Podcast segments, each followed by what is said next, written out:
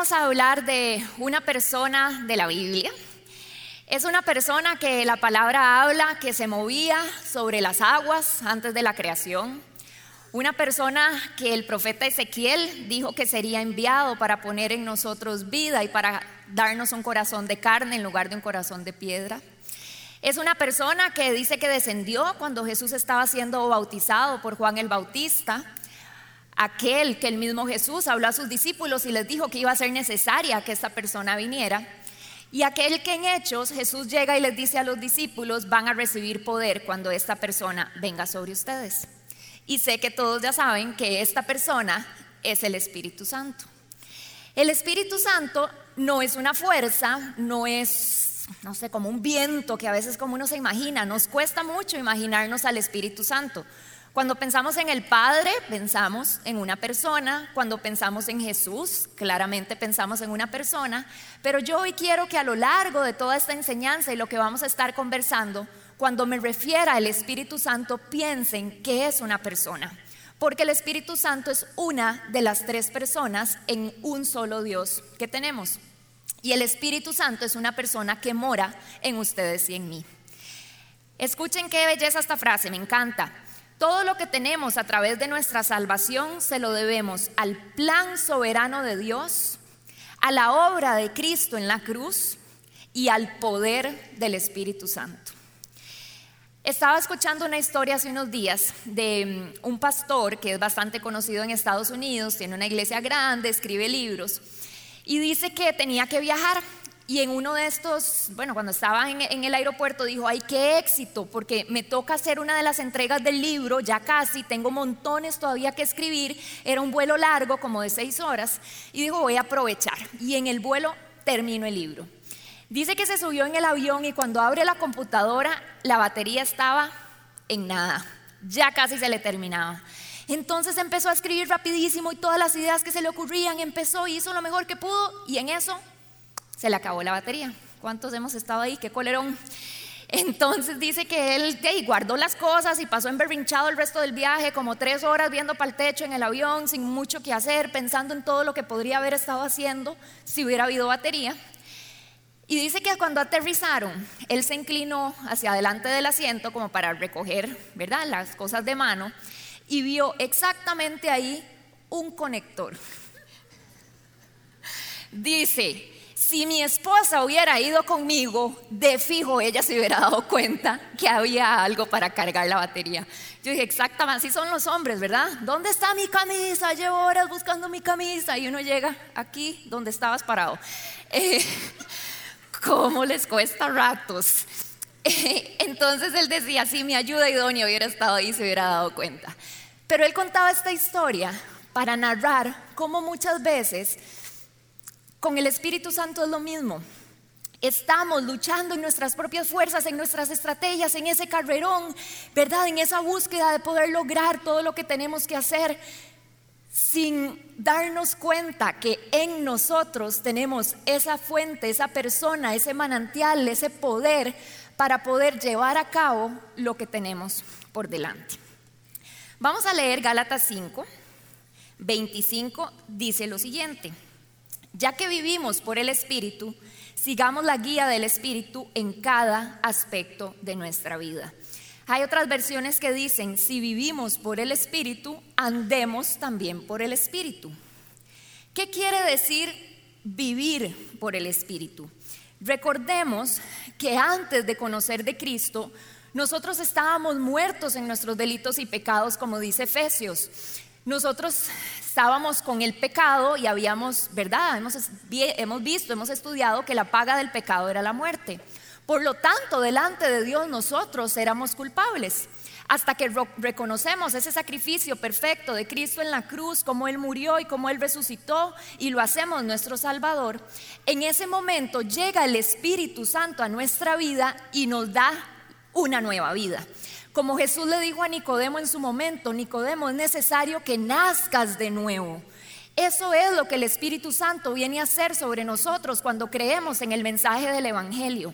Cuando nosotros creemos en la obra de Cristo, en la cruz y en su redención, no es nada más como que me cambio de religión y antes era esto y ahora soy lo otro, o no es que llego nada más a tener una nueva filosofía y un nuevo ideal de vida y una nueva forma de pensar. No, cuando el Espíritu Santo viene a mi vida, sobrenaturalmente lo que pasa es que yo vuelvo a nacer. Antes yo estaba muerta en mis delitos y pecados y con el Espíritu Santo vuelvo a la vida y esa vida es Cristo. No es una metáfora, es algo que sucede en lo sobrenatural.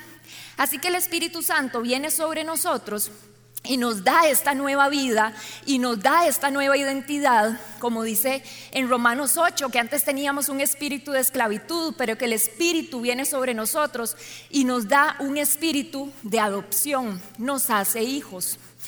Del Espíritu Santo podríamos hablar horas de horas de horas y nunca terminar. Así que les voy a dejar tareas. Lean ojalá Romanos 8, lean ojalá Gálatas 5. Son pasajes hermosos de la Biblia donde Pablo nos enseña lo que significa vivir en el Espíritu, que es un poco lo que vamos a ver ahora. Entonces, recibimos esta vida, recibimos este espíritu de adopción y en Efesios dice que nosotros somos sellados. Qué chiva. Efesios 1.13 dice, que al creer en el mensaje del Evangelio somos sellados con el Espíritu Santo que garantiza a nuestro espíritu nuestra herencia. Al creer en el mensaje del Evangelio, este es un versículo claro que nos explica que no todas las personas tienen el Espíritu Santo. Dice que el Espíritu Santo nos sella en el momento en el que creemos en que Cristo es el Señor y el Salvador. Y el Espíritu Santo es el que viene y le enseña a nuestro espíritu cuál es nuestra nueva identidad, cuál fue la obra de Cristo. Segunda de Corintios 1:22 dice que el Espíritu nos selló como propiedad suya, puso su Espíritu en nuestro corazón como garantía de sus promesas. Un sello es aquello que autentica, ¿verdad? Que ese documento es real y tiene valor. Un sello se le ponía, por ejemplo, a los animales para que pudieran identificar, mira, esa vaquita es mía. Por si alguien se la robaba, pudieran decir, usted tiene parte de lo que me pertenece a mí. Eso es lo que el Espíritu Santo viene a hacer con nosotros. Nos sella y dice, este a partir de ahora tiene dueño. Este a partir de ahora ya no es huérfano. Este a partir de ahora tiene una herencia. Somos sellados por el Espíritu.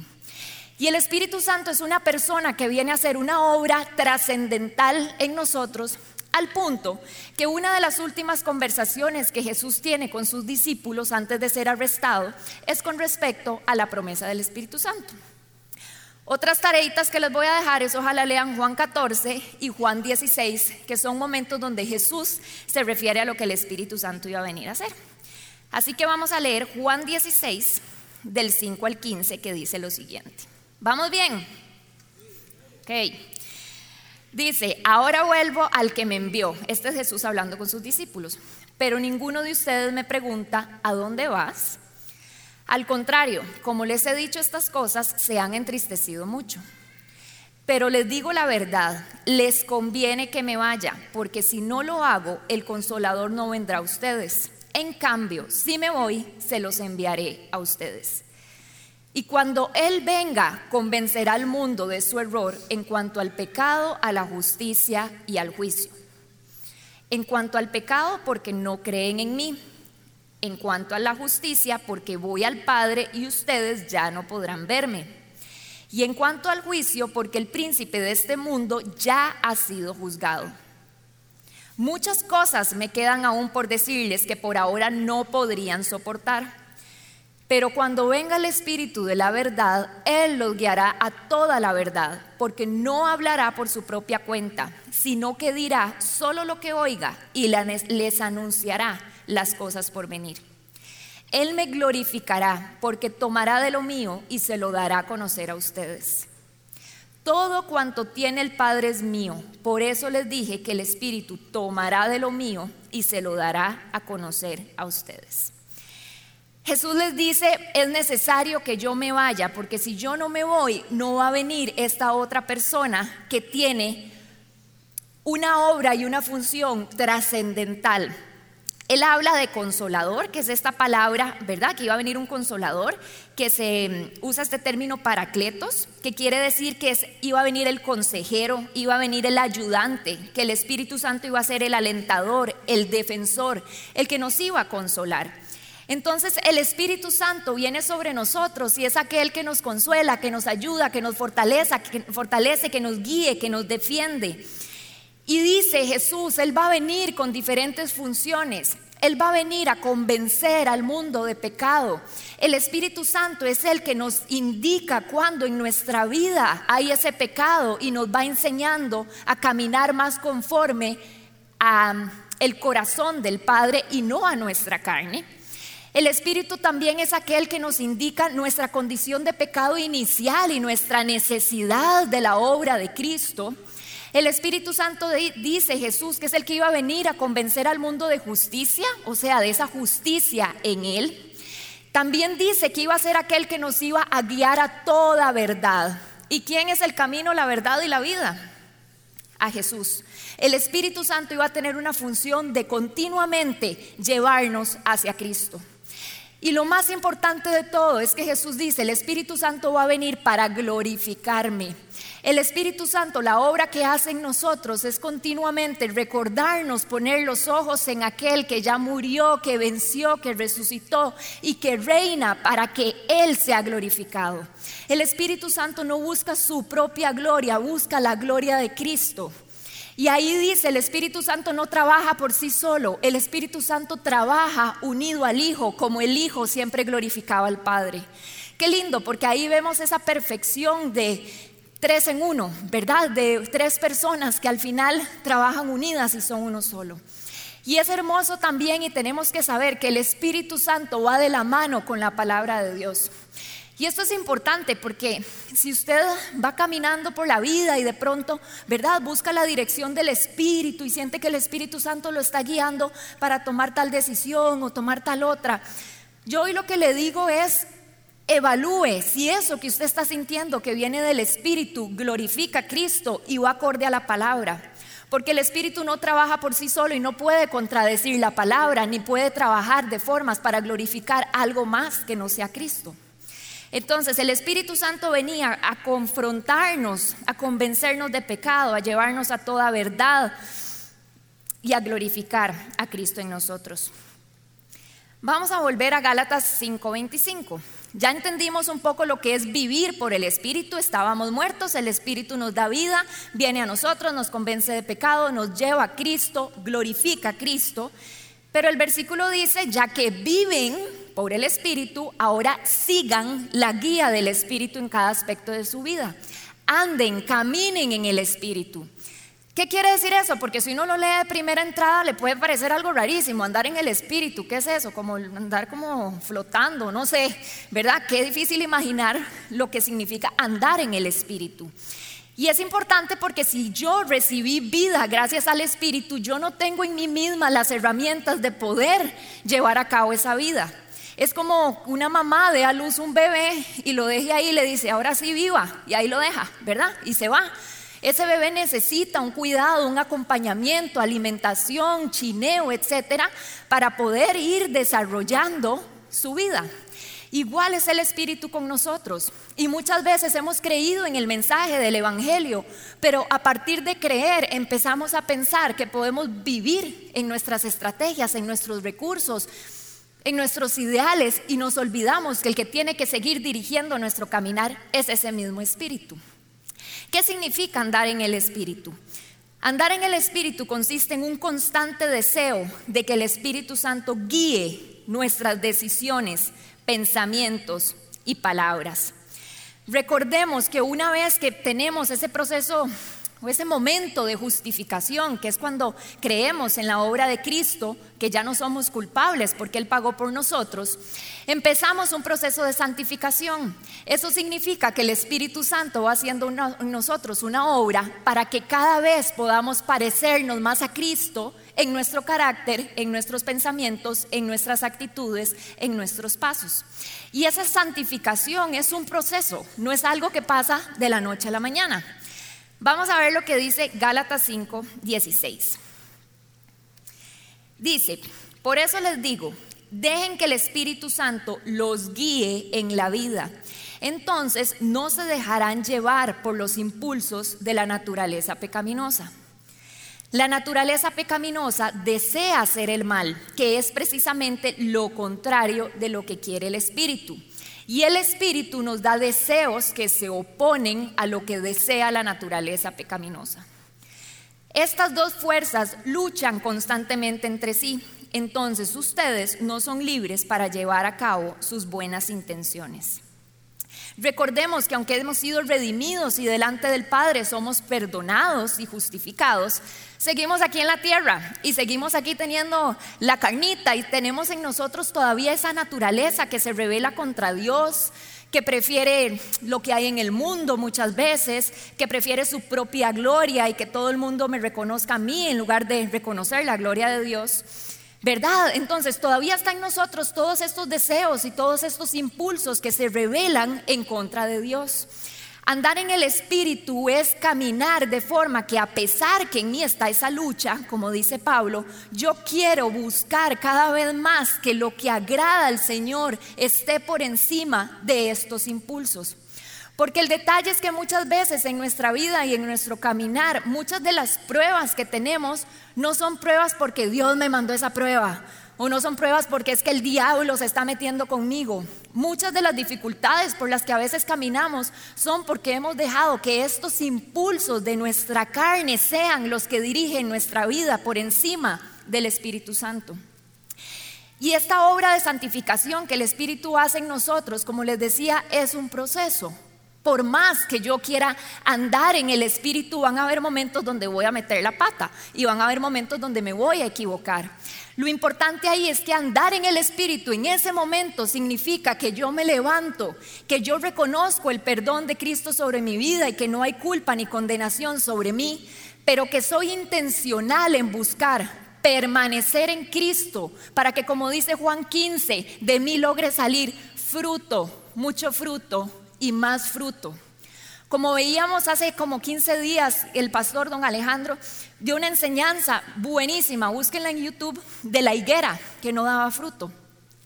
Eso es lo que estamos hablando aquí. Cuando yo camino en el espíritu de mí, van a salir ese fruto que habla Gálatas 5 de amor, gozo, paz, paciencia, bondad, fe, y aunque van a haber momentos donde van a salir las obras de la carne, que les voy a leer algunas que habla Gálatas 5 también, inmoralidad sexual, impureza, idolatría, odio, discordia, celos, ira, pleitos, disensiones, envidia, borracheras, y sígale y sígale y sígale poniendo nombre. Aunque van a haber momentos donde puede que salgan esas cosas de mi vida, yo me voy a determinar a que mi vida no se va a tratar de eso. Porque lo que pasa es que en Romanos 8 también dice que el ocuparse de la carne es muerte, pero el ocuparse del espíritu es vida y paz.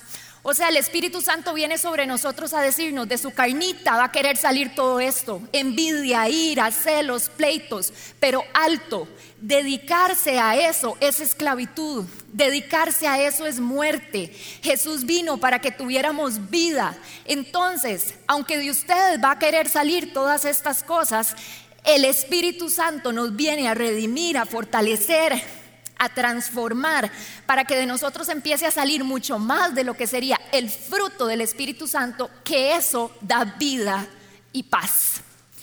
Entonces, ¿cómo reflexionemos? ¿Cómo está nuestro corazón? No se trata de si somos perfectos o no, no lo somos. De lo que se trata es, tengo un corazón que genuinamente quiere caminar en el Espíritu, buscando que de mí salga este fruto de amor, de gozo, de paz. Estoy dejando que el Espíritu Santo es, haga esa obra de transformación en mi corazón y soy barro moldeable en él para yo cada día parecerme más a Cristo. O la verdad es que estoy tan encariñada con mi envidia, con mis celos, con mis cóleras, con mi falta de perdón, con póngale el nombre que quiera, que ahí me quiero quedar. ¿Y saben qué pasa? Que el Espíritu Santo no nos hace robots. El Espíritu Santo revela a nuestro corazón esas áreas de esclavitud de nuestra vida y nos recuerda que en Cristo tenemos libertad. Pero nos toca a nosotros elegir hacia dónde vamos a caminar. Eso es parte de andar en el Espíritu, reconocer la obra de santificación que el Espíritu viene a hacer sobre nuestra vida, cuando me equivoco y meto la pata, reconozco la obra de Cristo, que no hay condenación sobre mi vida, que no soy culpable, que hay perdón sobre mí. Sin embargo, soy intencional en buscar permanecer en Jesús para que de mi vida pueda seguir saliendo ese fruto del Espíritu. ¿Estamos claros? Amén. Andar en el Espíritu es hermoso también porque quiere decir que el Espíritu nos da perspectiva de lo eterno. Esto es chivísima. Al revelarnos la obra de Cristo, el Espíritu Santo nos enseña a ver las circunstancias desde la perspectiva de Dios y no desde nuestra perspectiva. El Espíritu Santo nos enseña a poder caminar a través de mi día a día con los ojos con lo que Él ve, con lo que Él escucha, con lo que Él siente. Entonces nos da esa capacidad de poder ir más allá de nuestras circunstancias y poder entender, por ejemplo, en medio de las dificultades, que mi vida no se trata de esa dificultad, sino que se trata de lo que el Señor está queriendo hacer en mi corazón, puede ser. Por ejemplo, cuando Pablo decía, regocíjense en el Señor siempre, regocíjense, alégrense. Eso está en Filipenses, si no me equivoco. Y era un momento donde Pablo estaba en una cárcel hedionda, horrible, oscura, del terror, y él estaba escribiendo, alégrense. Eso es andar en el Espíritu. Eso es decir, yo no me concentro en esta cárcel, en esto tan espantoso, que huele tan horrible. Yo me concentro en saber que estoy haciendo una obra que está cambiando la eternidad de otras personas, aunque yo tenga que estar aquí. Pablo también decía, yo puedo vivir con mucho, puedo vivir con poco, puedo vivir agradándole a la gente, desagradándole a la gente, en toda circunstancia, porque he entendido que todo lo puedo en Cristo que me fortalece. Eso es vivir en el Espíritu, eso es ver la perspectiva eterna. En Hechos hay una historia lindísima de este muchacho Esteban, donde él empieza a hablar, ¿verdad?, del Evangelio y de la obra de Cristo. Y dice que hay un momento donde él vuelve a ver al cielo y dice, veo la gloria de Dios. Él literalmente vio la gloria de Dios y veo a Jesús reinando sentado a la derecha del Padre. Y dice que cuando él dijo eso, se enojaron montones contra él y lo empezaron a apedrear para matarlo. Y mientras lo apedreaban, dice que Esteban oraba y lo mataron. Y yo decía, wow, ese es el cuadro perfecto de la perspectiva eterna. Lo que pasa es que en Esteban fue literal, él lo pudo ver, él vio el cielo abierto, él vio a Jesús reinando. Pero lo bonito es que el Espíritu Santo viene sobre nuestras vidas para que aunque no podamos nosotros verlo tal vez gráficamente, nos lo viene a revelar, a decirnos, sí, ve la gloria de Dios en tu circunstancia. Sí, Jesús está a la derecha del Padre reinando y nos enseña a caminar desde esa perspectiva.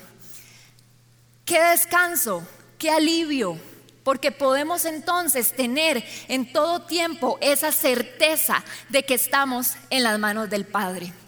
Entonces hoy les pregunto, ¿con qué perspectiva estamos caminando? Podemos tener al Espíritu Santo en nosotros y seguir decidiendo caminar con la perspectiva humana, puestos los ojos, como dice la palabra, en lo visible y no en lo invisible. Dice la palabra que lo visible es temporal, lo invisible es eterno. Estás caminando con tus ojos y tu corazón puesto en lo visible, en lo difícil, en lo feo, en lo angustiante. O estás caminando con una perspectiva de lo eterno, de la victoria, del que está sentado a la derecha del Padre, del que reina, del que ya venció. ¿Cómo estás caminando? Y si eso es algo que te cuesta, el Espíritu Santo está para eso. El Espíritu Santo está para enseñarnos a caminar desde lo que dice la palabra. Por eso es que en la palabra dice que tenemos que renovar nuestros pensamientos, porque esa renovación de nuestra mente es ese caminar, no desde lo que se ve, sino desde lo que no se ve. Amén. Y por último, andar en el Espíritu es caminar en esa obra de santificación, es caminar con esa perspectiva de lo eterno pero es caminar sabiendo que en el Espíritu hay poder. Vamos a leer Romanos 8:11, que dice lo siguiente. Y si el espíritu de aquel que levantó de los muertos a Jesús mora en vosotros, el que levantó de los muertos a Cristo Jesús vivificará también vuestros cuerpos mortales por su espíritu que mora en nosotros. Eso es espectacular. El mismo espíritu que levantó a Jesús cuando estaba muerto es el espíritu que está en usted. Usted no tiene cualquier espíritu, es el espíritu que levantó a Cristo de los muertos. Caminamos en nuestro día a día con esa conciencia de decir, wow, el que dio vida al Hijo de Dios es el mismo que vive en mí. En Hechos 1.8, cuando Jesús había resucitado y estaba conversando con sus discípulos y antes de ascender llegó y les dijo, recibirán poder cuando venga sobre ustedes el Espíritu Santo. Y me van a ser testigos en Judea, en Samaria y hasta lo último de la tierra. Jesús dijo, viene el Espíritu y viene con poder. Y muchas veces asociamos, bueno, es poder es esta palabra dunamis que a veces hemos leído, que significa habilidad, capacidad, fuerza, poder. Y nos imaginamos muchas veces que ese poder del Espíritu Santo son estos milagros y prodigios, que yo oro por una persona por sanidad y esa persona es sana, que yo hago una oración por una persona y un milagro se da.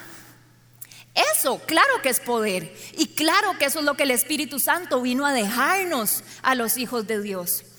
Pero yo me ponía a pensar que el poder que el Espíritu Santo nos ha dado por su gracia va más allá de eso, que nosotros podemos ver el poder del Espíritu Santo en nuestra cotidianidad mucho más de lo que muchas veces nos imaginamos. Esta semana pasada fui a almorzar con una persona que es alguien, vamos a ver, como que uno se conoce, mm, uno se tiene un cierto cariño porque hay personas en común, pero no era alguien, nunca me había sentado a tener una conversación con ella. Nunca habíamos hablado, no sabíamos mucho de la vida de la otra. Pero bueno, un día nos encontramos y en ese cariño que uno se tiene, hey, comamos, hagamos algo. Yo dije, hey, ¿por qué no? Me cae bien, perfecto, dale, ¿verdad? Entonces, em, bueno, nos fuimos a almorzar y comimos y fue un espacio donde ella hablaba y me contaba de diferentes circunstancias duras por las que está pasando y yo le escuchaba cómo ella me narraba su historia desde la perspectiva eterna. Yo decía, wow, ¿cómo logra ver al Señor en medio de algo tan duro y tan difícil? Y fue un rato donde nos reímos, porque al final vaciloncísima, yo pasé muerte de risa, lloramos porque hubo cosas wow, pero lo más impresionante para mí de ese día es que era un día donde yo andaba, esos momentos donde uno anda luchando como con cosas, con pensamientos. Había venido luchando como con cosas de mi identidad en Cristo, que yo decía, ay Señor, me estoy creyendo estas cosas y yo sé que esto no es así, pero qué difícil. Y yo después de esa conversación con esta mujer, yo les puedo decir que yo sentí como que a mí me hubieran vuelto a enchufar la batería, ¿verdad? Y salí de ahí con mi cabeza en alto diciendo, yo soy hija de Dios. Y no fue porque esta mujer hubiera puesto las manos sobre mí y me hubiera dicho, el Señor te dice, sos hija de Dios, o sea, cero, ni cerca. Pero en la forma como ella hablaba, en ver cómo ella lograba ver la perspectiva de lo eterno, en ver cómo en su conversación se apuntaba a glorificar a Cristo, en ver cómo de su boca salía palabra, yo pude ser testigo de la evidencia del Espíritu Santo en la vida de esa mujer. Y yo salí de ahí y yo dije, wow, yo quiero eso que ella tiene. Yo quiero ser una persona que cuando alguien se sienta a hablar conmigo diga, algo en mi corazón pasó. Y no porque yo hable muy bonito, porque diga cosas muy motivadoras, sino porque en mi corazón yo pueda sacar la perspectiva eterna, yo pueda infundir ese aliento de vida, ¿verdad? Que el Espíritu Santo da. Yo pueda hablar de glorificar a Cristo y esa persona pueda darse cuenta que hay un Espíritu Santo que está en mí. Yo dije, Señor, yo no quiero ser de esas personas que cuando uno se sienta a hablar uno está como, por favor ya la quejadera, la chismeadera, la cosa, la dificultad, que uno más bien sale, ¿verdad? Como agotado. yo dije, Dios mío, yo quiero ser como esas personas que yo conozco, que más bien yo les digo, porfa, no pare de hablar, siga hablando, porque cuando hablan, algo en uno empieza a cambiar, a moverse, a sanar. Y yo le decía, Señor, yo quiero esa evidencia de tu espíritu en mi vida. Y no cuando estoy aquí parada, porque estas cosas son un don que el Espíritu Santo da por su gracia. Y yo podría no estar dando ni medio fruto del Espíritu allá afuera. Igualmente de aquí saldría poder porque es por su gracia y para su iglesia. No tiene que ver conmigo. Yo decía, Señor, yo quiero que haya evidencia de tu Espíritu en mi carácter cuando nadie me está viendo, cuando estoy de un colerón en la casa, cuando tuve un mal día de trabajo, ahí es donde yo quiero que ese poder que tu Espíritu Santo da salga de mi vida. ¿Cómo estamos viviendo? Estamos siendo personas que estamos teniendo esa revelación de que el mismo Espíritu que levantó a Cristo de los muertos vive en nosotros. Estamos siendo conscientes de que en nosotros hay poder, sí, poder para sanar, poder para interceder, poder para clamar, pero también hay poder para que en mis palabras diarias, en mis actitudes diarias y en mis decisiones, el Espíritu Santo a través de mí pueda impactar la eternidad, no solo lo temporal, la eternidad de las personas que me rodean. Y hay algo importante, como hablábamos al principio. El Espíritu Santo es una persona. El Espíritu Santo mora en nosotros. Muchas veces decimos, es que como que me vacié del Espíritu, como que el Espíritu está lejos o como que el Espíritu no está. El Espíritu siempre está. El Espíritu está en usted porque Él prometió sellarla y usted está sellado. Lo que pasa es que muchas veces en esas ideas, sensaciones y emociones de que nos hemos vaciado. Puede que lo que haya pasado es que has empezado a poner tu mirada y tus ojos en un montón de cosas y circunstancias y personas y se te ha olvidado poner tus ojos en Cristo. Entonces ahí es donde nuestra oración es que el Espíritu Santo una vez más nos revele y nos recuerde la verdad.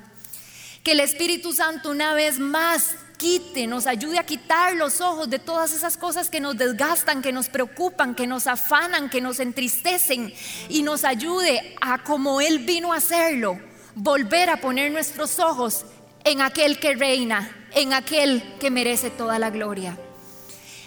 Nuestra oración en esos momentos debería de ser que el Espíritu Santo nos vuelva a empoderar para renovar nuestra mente y poder volver a caminar y pensar de acuerdo a lo que la palabra dice y no de acuerdo a nuestras emociones. El Espíritu Santo no se aleja y vuelve. El Espíritu Santo siempre está. Pero se vale que hay momentos donde nuestra carne nos lleva a esas emociones y a esa sensación de que está lejos. Clamemos y digamos, el Espíritu Santo, viniste a revelarme a Cristo. En medio de esta dificultad, en medio de esta situación, en medio de esta circunstancia, recuérdame qué es lo que vos estás viendo, porque yo lo que estoy viendo, mejor no le pongo un adjetivo. ¿Cómo está nuestro corazón?